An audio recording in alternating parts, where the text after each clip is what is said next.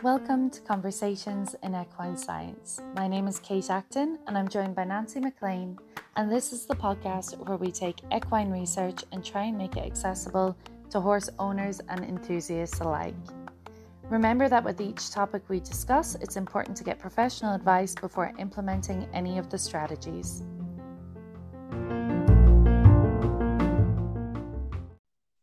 This week, Nancy and I are looking at a paper that's titled Osteochondral Fragments of the Pastern Joint at the Origin of the Collateral Ligament of the Distal Sesamoid Bone Performance After Arthroscopic Removal. And this is C. Moyer et al.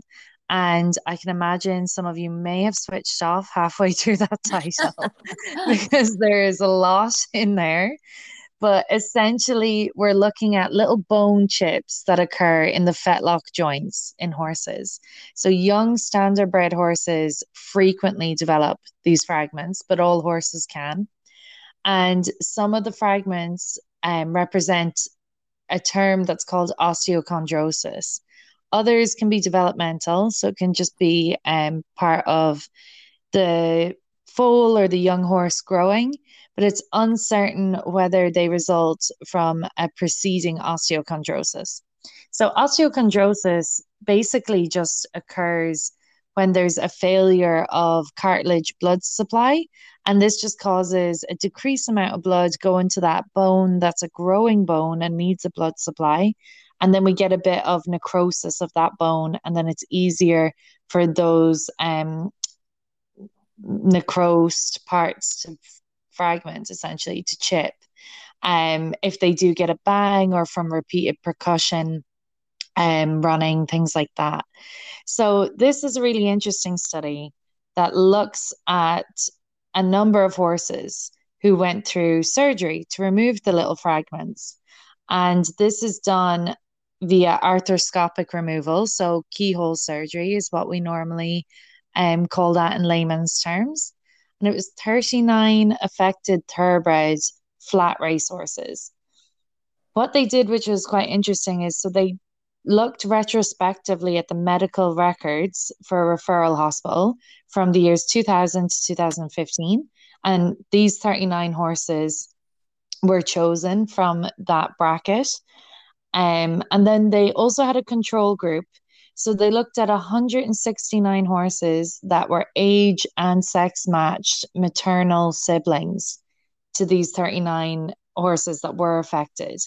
And they wanted to see is there a difference? So for a gelding or for a mare that's the same sex and age and a maternal sibling, but has no fragment of bone, do they run just as well as the one who does have the fragment but has it removed?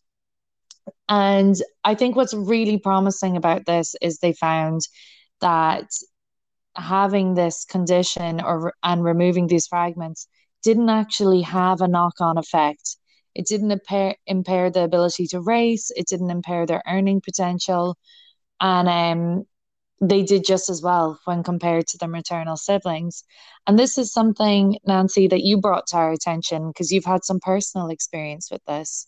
Yep. When you're selling yearlings, uh, you always have radiographs and those radiographs are taken uh, by veterinarians at Keeneland, and then they go into a repository where possible buyers can go look at the x rays or hire a vet to look at them and interpret them. And, um, you know, we've been on the seller side and the buyer side, where when you look at these x rays, um, you either see sesamoiditis or a bone fragment.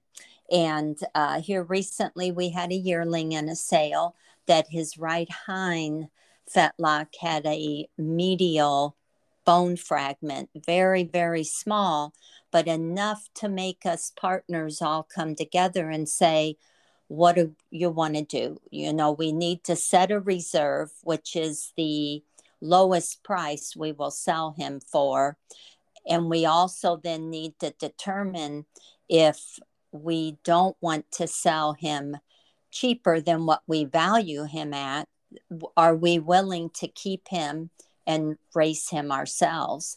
And that's exactly what we determined to do is is not to let him go cheap. Um, we know he was a precocious um, foal and um, you know he was taken well care of. And uh, we just think he has a lot of athletic potential.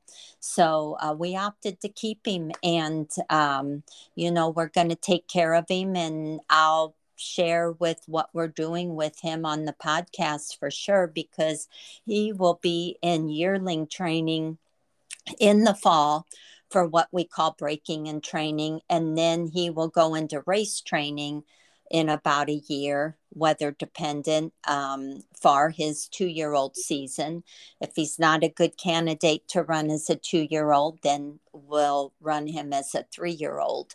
But um, at any rate, I had to come up with some research that said, hey, these little bone fragments really are somewhat in, insignificant or do they pose a problem? Now, this would be versus a horse actively racing and getting a bone chip in the knee. A lot of times, those will impair performance.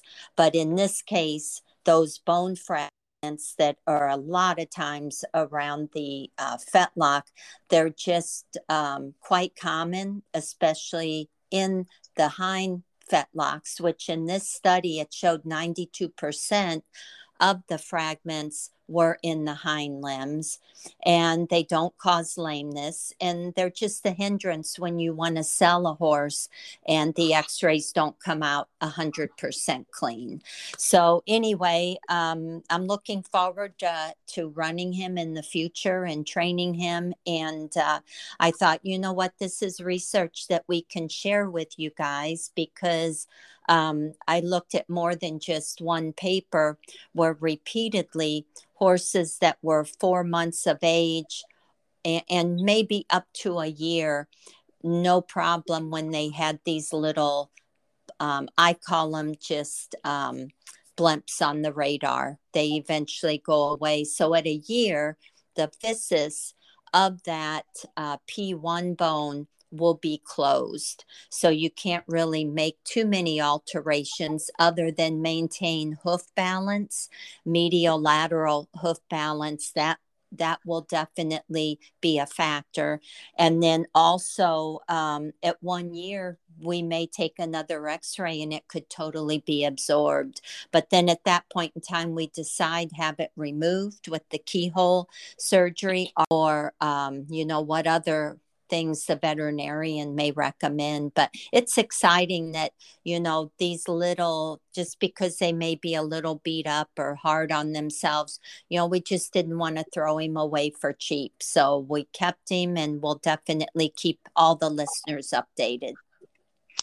That sounds great, Nancy. And you said um, it was the pre sale radiographs that picked it up. Yeah, he's not lame or anything. And, you know, uh, everything else came back, uh, no significant, you know, findings on any of the other. It's just this one right hind um, back leg that had a tiny, tiny bone chip in it, and they they let you see it and they circle it for you, and it's right there on the the radiograph report.